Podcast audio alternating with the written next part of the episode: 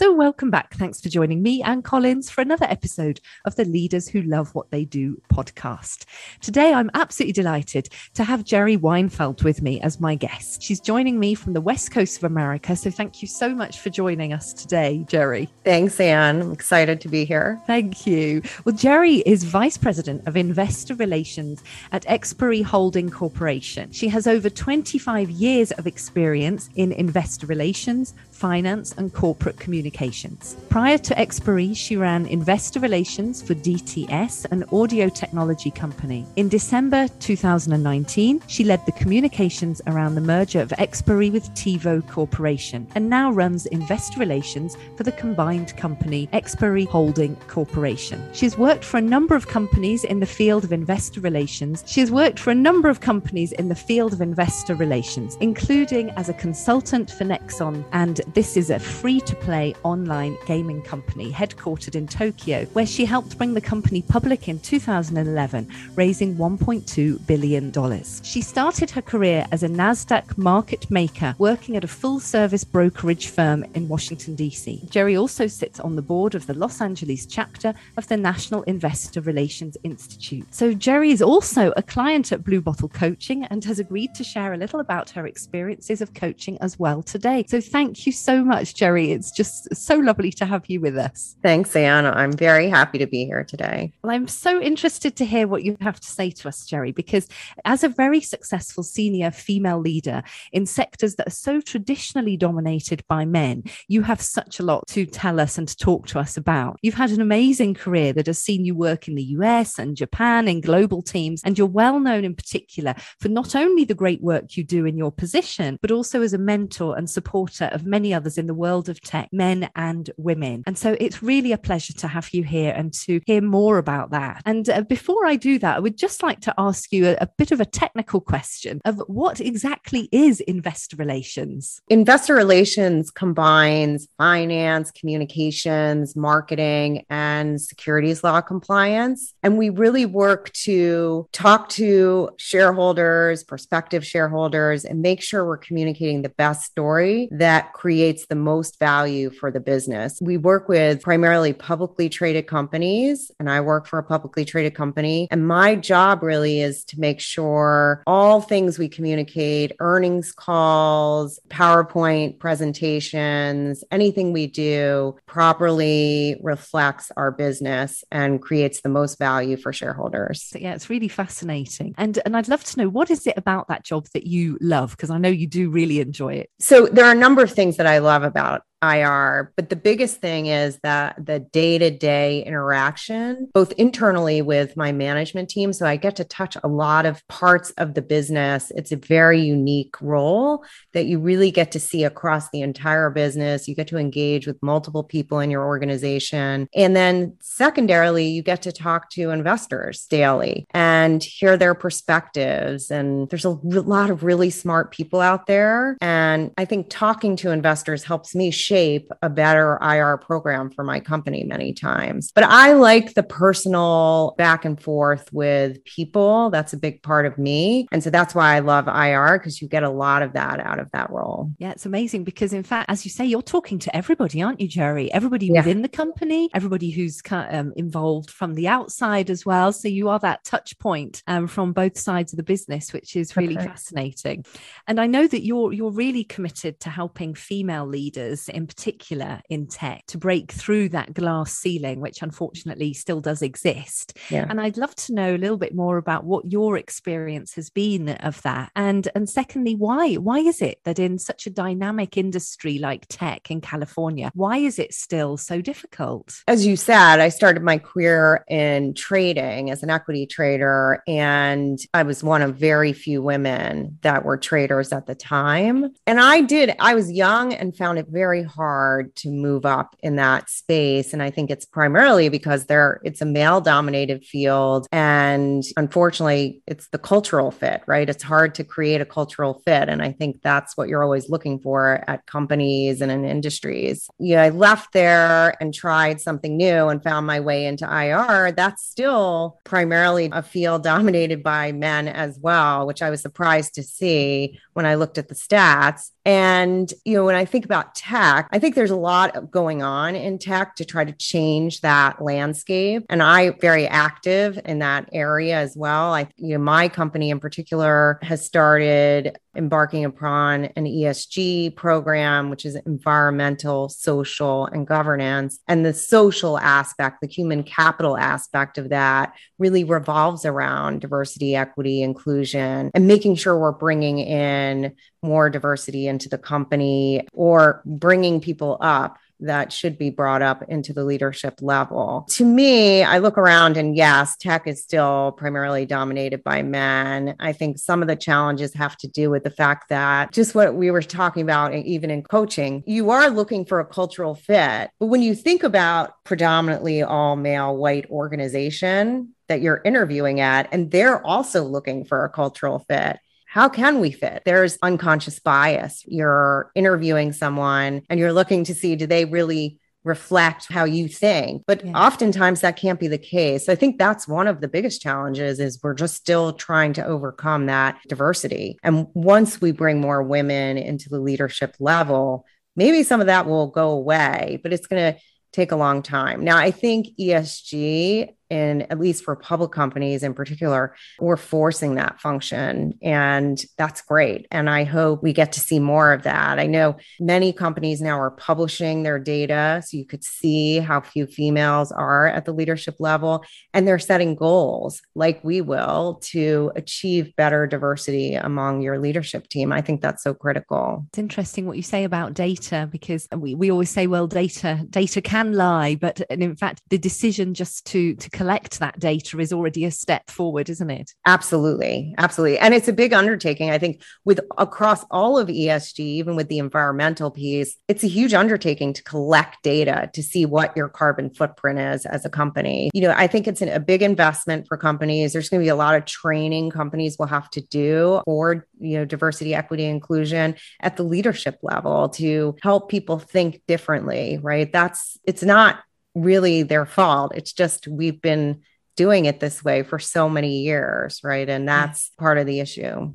So, leading on from that, what do you think is the future for women in tech? I think we're getting stronger. You know, I am looking for not for profit boards to sit on where I can make an impact. And when I look around, there are a lot of organizations championing women leaders. And so I think it's going to take a long time. I, I, don't think this will happen in the next few years. I, I do think it will be probably like a 10 year roadmap before we really see a shift in leadership teams and even in boards. I mean, we're starting to see it, but right now, for example, the NASDAQ will be requiring two female board members on your board. And so what you see predominantly is one or two female board members, but that's what we probably call checking the box. We want to do more than that. We want to interview everyone and decide who's the best and pick that person because they're the best. And I think you'll find if you really cast your net wide and interview multiple people,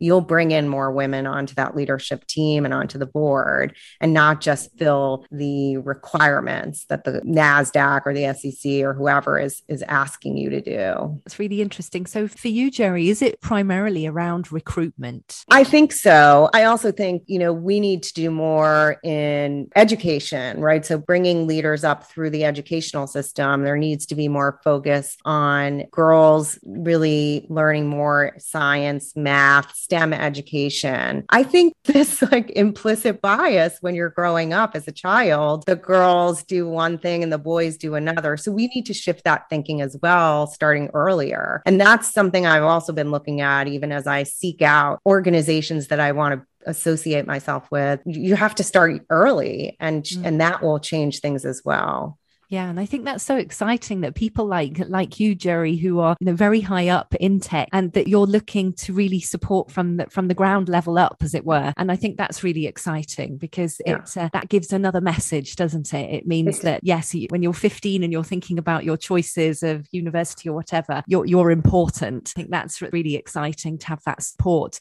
from people like you at all levels. So I, am delighted to hear that. It's exciting. So um, as I mentioned, and you mentioned it as well, that, that you've had coaching with me here at Blue Bottle Coaching.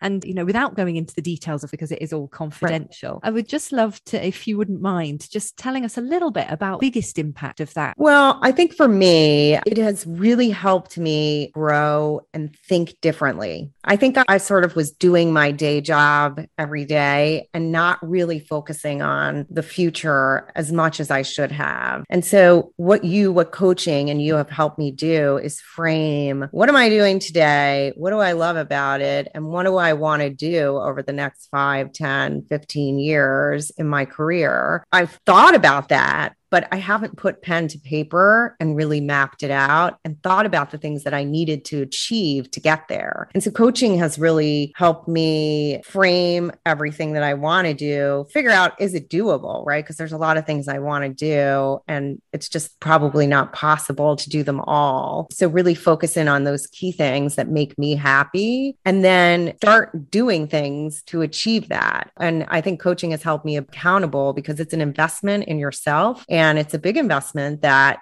you don't want to just waste, right? So I certainly every day I do something different that I've learned through coaching. I'm very proud of that and it makes me feel like I'm accomplishing something. The other thing with coaching is I definitely think about things differently now. As I'm reflecting on not for profits and where do I want to associate with, a lot of that has to do with the coaching and the things that we discovered were valuable to me coaching has really helped me tap into the areas that I'm most passionate about and then start to track towards the goals that we've set together. Really, I've set, you've guided me, but I've set. And I have a great example. One of the things we identified was that I want to be on a public company board. And there are certainly multiple paths to get there. I joined the National Association of Corporate Directors probably a couple of months into our our coaching. And then a couple of weeks ago, I did my first session with my local chapter and it was fantastic. I felt very invigorated afterwards. You introduced yourself. You also talked about the focus area that they were discussing. So you had airtime to engage with other board members. And it just was a really exhilarating feeling for me. I connected with a number of people afterwards that were on the call. And I'm excited to keep doing that. The next session is on not for profit boards, which really that's right now my sort of interim interim step. And and I think about that as I get older, I'll be doing this and working on the, the things that I'm so passionate about. Even as, you know, a 70, 80 year old, I could still be involved in these things and feeling like I'm contributing positively. So I feel like I've done things along the way from coaching that I would have never done had I not been working with my coach, you. Thank you, Geri. That's just amazing. And and I'm just delighted to hear that you're passionate about what you're going to do and I think yeah. that's the key, isn't it? And now you have that pathway mapped out. You have that purpose and that vision of where you're going. And, and I can see because our listeners can't see Geri, but I can see Geri. And she just looks so animated and so, so lit up when you're talking about that. It's, it's really amazing.